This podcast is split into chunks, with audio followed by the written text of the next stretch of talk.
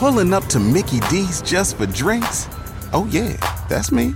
Nothing extra, just perfection and a straw. Coming in hot for the coldest cups on the block. Because there are drinks, then there are drinks from McDonald's.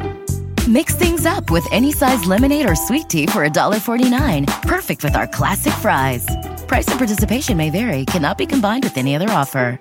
Ba da ba ba ba.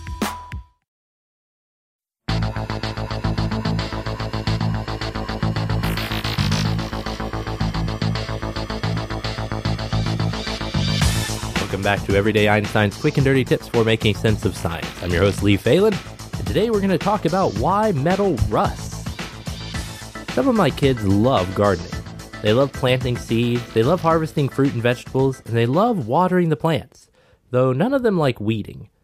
However, their favorite part of gardening is digging holes, especially just after the final harvest when the vegetable patch is just one big slab of mud, just begging for someone to come along and dig holes in it.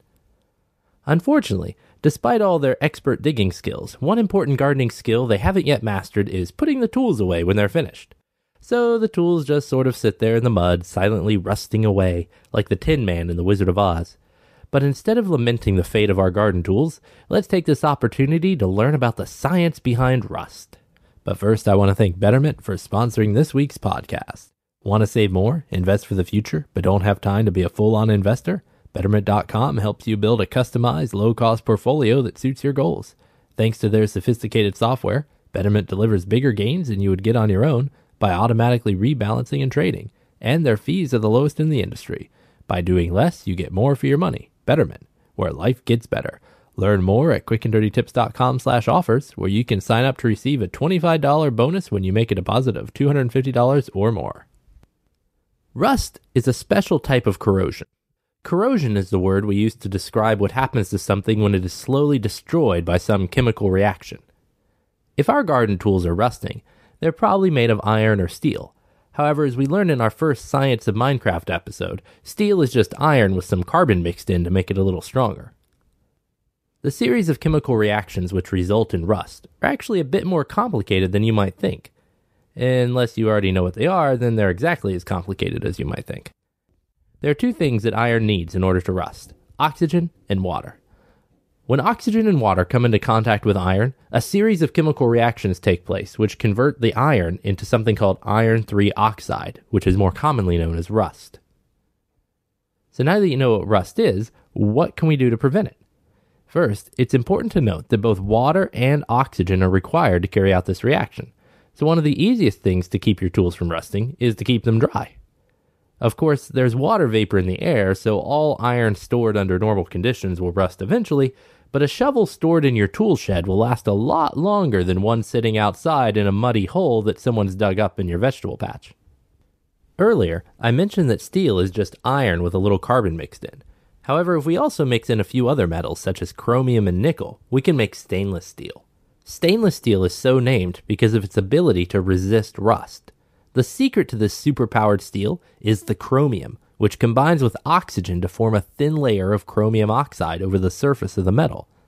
This chromium oxide layer protects the underlying iron from reaction with oxygen, thereby preventing it from rusting. Another method of preventing rust is through a process called galvanization. Galvanized steel is steel which has been dipped in a layer of molten zinc metal, much like dipping a vanilla ice cream cone into melted chocolate, though far less tasty.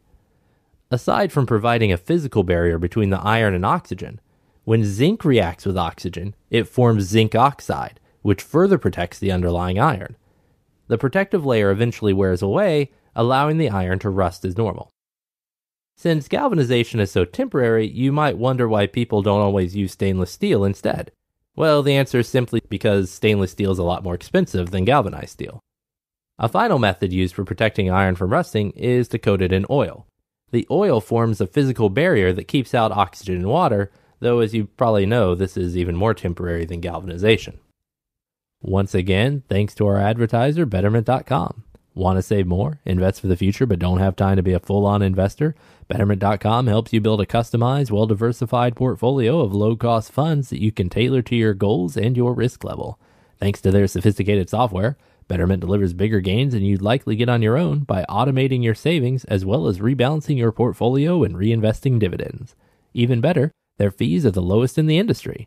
And their highly trained customer support team is based in New York, so they can answer your questions anytime. Betterment is a high quality, efficient investing option that's safe, smart, and saves you time and energy.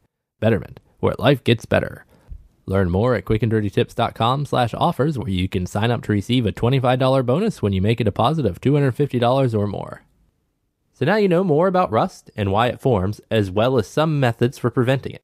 If you don't want to replace all your garden tools with stainless steel or dip them into molten zinc, the easiest way to protect them is to simply keep them from being left out in the rain. Are you listening, kids? If you like today's episode, you can become a fan of Everyday Einstein on Facebook or follow me on Twitter at twitter.com slash qdteinstein. If you have a question you'd like to see on a future episode, send me an email at everydayeinstein at quickanddirtytips.com. Till next time, I'm your host Lee Falin with Everyday Einstein's quick and dirty tips for making sense of science.